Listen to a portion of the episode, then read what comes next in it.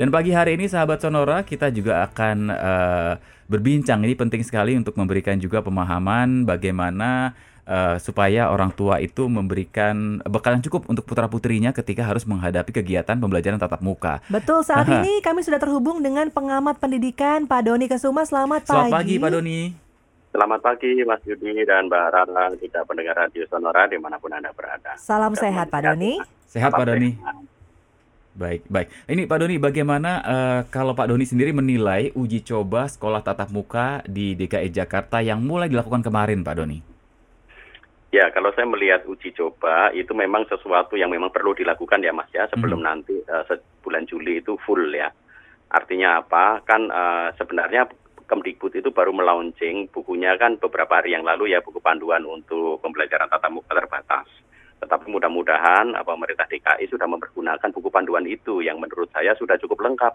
Seandainya daftar periksanya dan persyaratannya semua dipenuhi. Gitu. Jadi sebenarnya pembelajaran simulasi itu dibutuhkan sebelum nanti full di bulan Juli 2021 nanti. Gitu. Namun Pak Doni sendiri bagaimana? Apakah setuju memang tatap muka ini harus segera digelar walaupun pandemi ini belum tuntas Pak?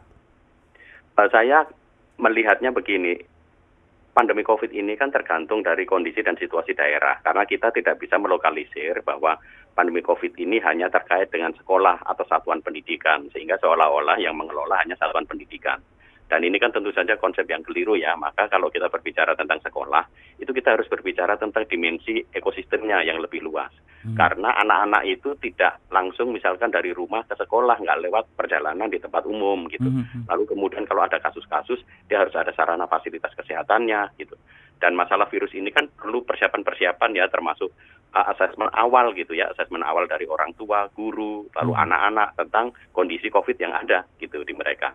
Jadi saya rasa kalau kita berbicara tentang pandemi COVID ini, sebenarnya kita itu berbicara pertama-tama harus lingkup yang lebih luas. Jadi kalau terkait dengan zona sebuah daerah, kalau seandainya zona itu zona merah, tentu ini masih berisiko tinggi ke sekolah gitu. Jadi menurut saya harus diperhitungkan zonanya Mas, kalau itu untuk membukanya. Jadi SKP Menteri yang awal itu sebenarnya sudah lebih tepat gitu. Karena saya khawatir yang SKP terakhir ini kan semua diserahkan kepada kepala daerah. Tetapi kepala daerah tetap harus konsultasi dengan Satgas COVID daerah kan. Tetapi keputusan akhirnya tetap di kepala daerah. Dan di sini itu bisa jadi ada politisasi. Dalam arti kepala daerah ingin cepat-cepat buka tanpa mendengarkan masukan dari Satgas COVID. Nah ini akan merisikokan banyak orang dan anak-anak terutama. Baik, Pak Doni menyatakan bahwa untuk zona merah tetap dikatakan berbahaya ya untuk dibuka. Namun ada pembatasan jam Pak, seperti misalnya 2 jam dalam sehari dan dalam seminggu hanya 2 hari. Ini juga masih cukup berbahaya bagi zona merah Pak Doni menurut Anda? Ya tentu sangat berbahaya, karena apalagi DKI ya, DKI ini kan sebenarnya infrastruktur digitalnya tidak masalah Mbak. Jadi hampir 90% itu bisa sekolah secara digital, secara daring. Baik. Dan efektivitas sekolah, kualitas pembelajaran itu sebenarnya tidak tergantung pada tatap mukanya. Tetapi tergantung kepada proses pembelajaran, metode, pendampingan, dan asesmen yang dilakukan oleh Bapak Ibu Guru. Maka pemerintah DKI harus memberikan pendampingan itu. Pembelajaran tatap muka itu hanya membantu mendorong dimensi psikososial anak. Dia berjumpa dengan temannya, ya, dengan orang lain. Tetapi dimensi sosial ini di masa pandemi ini kan tetap bisa dilatih melalui dengan kedekatan keluarga, kerabat gitu. Jadi artinya dimensi psikososial ini memang penting di dalam proses pendidikan. Tetapi keberhasilan pendidikan dalam pembelajaran itu sebenarnya tidak tergantung dari tatap mukanya menurut saya. Oke, baik. Nah, selain beberapa pertimbangan yang disampaikan Pak Doni ya terkait dengan kategori zona daerahnya, kemudian juga kesiapan sekolahnya. Kalau bicara tentang jenjang pendidikan, Pak Doni, jenjang pendidikan mana sih sebetulnya yang paling siap untuk pembelajaran tatap muka ini dilaksanakan? SDK, SMP, SMA, atau perguruan tinggi seperti apa, Pak Doni? Ya, kalau kita berbicara tentang jenjang pendidikan, sebenarnya yang paling siap itu adalah jenjang pendidikan TK, PAUD malahan. Kenapa? Karena TK PAUD itu biasanya orang tuanya dekat, dan anak itu langsung. Kalau di kota-kota besar di Jakarta ini mereka banyak antar jemput.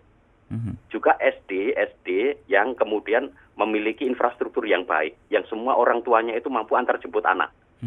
Itu malah bisa gitu, karena anak datang ke sekolah langsung masuk ke ruang kelas, lalu kemudian sudah diatur protokolnya, kemudian begitu pulang langsung dijemput orang tuanya. Nah untuk TK PAUD yang seperti ini sebenarnya malah sudah siap. SD yang seperti ini juga sudah siap sebenarnya gitu. Pak Doni, meskipun anak usia TK SD cenderung ya belum memiliki literasi digital yang pemahaman tentang protokol kesehatan? Tidak. Jadi mereka itu gampang dilatih anak-anak ini. Karena saya sudah melihat di beberapa sekolah di Jakarta itu mereka mendampingi dan anak bisa dilatih.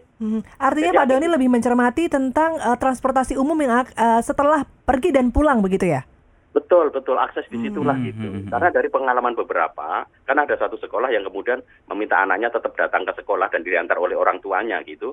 Tetapi malah mereka yang nggak datang ke sekolah itu yang kena COVID. Kenapa? Karena sama orang tuanya diajak jalan-jalan ke mall, makan gitu, malah pergi-pergi. Jadi kan ini yang jadi masalah gitu. Dan ini kan terkait dengan vaksinasi. Maka argumentasi vaksinasi guru itu tidak berbanding lurus atau tidak bisa langsung menjadi alasan untuk membuka sekolah seperti kata Mas Menteri. Karena vaksinasi ini kan kita belum sampai herd immunity. Betul. Gitu. 70% ya. Kalau berbicara bahwa yang orang dewasa lebih rentan untuk terkena COVID-19, kasus Okinawa 2 hari yang lalu di Jepang itu menunjukkan bahwa anak-anak yang kena. Jadi mutasinya itu cepat sekarang gitu. Itu di lockdown lagi di Okinawa, di Jepang itu sekarang gitu. Karena sekolah ditutup gitu. Kurang apa Jepang itu dalam mengatasi itu dengan kemajuan ilmu dan solidaritas masyarakatnya, mereka tetap lockdown. Nah kita ini kan masyarakatnya cair seperti ini, itu riskan sekali. Iya. Artinya dicermati oleh Pak Doni ini adalah akses si siswa ini ketika berangkat dan juga pulang, ini bertemu dengan siapa? Nah ini yang tidak terkontrol begitu ya Pak Doni? Semua dimensi. Betul. Ya. Jadi sejauh akses itu bisa diterapkan, lalu kemudian protokol kesehatan di sekolah itu benar-benar ditata dan bukan hanya centang daftar periksa saja. Okay. Tetapi sungguh-sungguh ada dan berkualitas, itu baru bisa, menurut saya aman. Pak Doni, dari semua tadi dimensi yang sudah dijelaskan Pak Doni, karena memang orang tua juga punya hak veto untuk bisa memberikan izin kepada anaknya untuk bisa tatap muka atau tidak sekolahnya gitu. Apa yang bisa disampaikan kepada para orang tua di Indonesia, Pak Doni? Ya tentu saja orang tua harus melihat pertama-tama anak itu siap nggak masuk sekolah. Ya, anak harus ditanya. Yang kedua, sekolahnya sudah siap belum, maka orang tua punya hak untuk memperoleh informasi sesuai dengan panduan yang di kementerian. Misalkan nih, orang tua perlu bertanya, apakah sekolah sudah asesmen semua warga sekolah? Mulai dari bapak ibu guru, orang tua yang punya komorbid misalkan. Lalu apakah sekolah memiliki asesmen awal untuk seluruh warga sekolah dan keluarganya, bagaimana sejarah COVID mereka? Gitu kan. Lalu yang kedua, apakah sarana-prasarananya ada? Dan sistem pembelajarannya nanti sudah ditata, disiapkan dengan baik. Nah, kalau yang seperti ini sudah oke semua, saya rasa orang tua itu bisa kemudian mengizinkan anaknya ke sekolah karena cukup aman. Apalagi kalau didukung dengan zona daerahnya itu, katakanlah ini kuning dan hijau ya, itu menurut saya sudah bisa gitu. Tetapi kalau zonanya merah, itu harus hati-hati lebih pada transportasinya ini. Baik. Kalau di sekolah yang lain itu mereka masih ada yang transportasi umum, keluarga saya misalkan ngantar anak pakai mobil, itu sama saja nanti gitu. Tetap saja bisa potensi tertular di sana. Betul. Baik, Pak Doni Koesoema, terima kasih sekali waktunya berbicara dengan Sonora pagi hari ini. Terima kasih Pak Doni dan informasinya. Salam sehat Pak Doni. Salam sehat.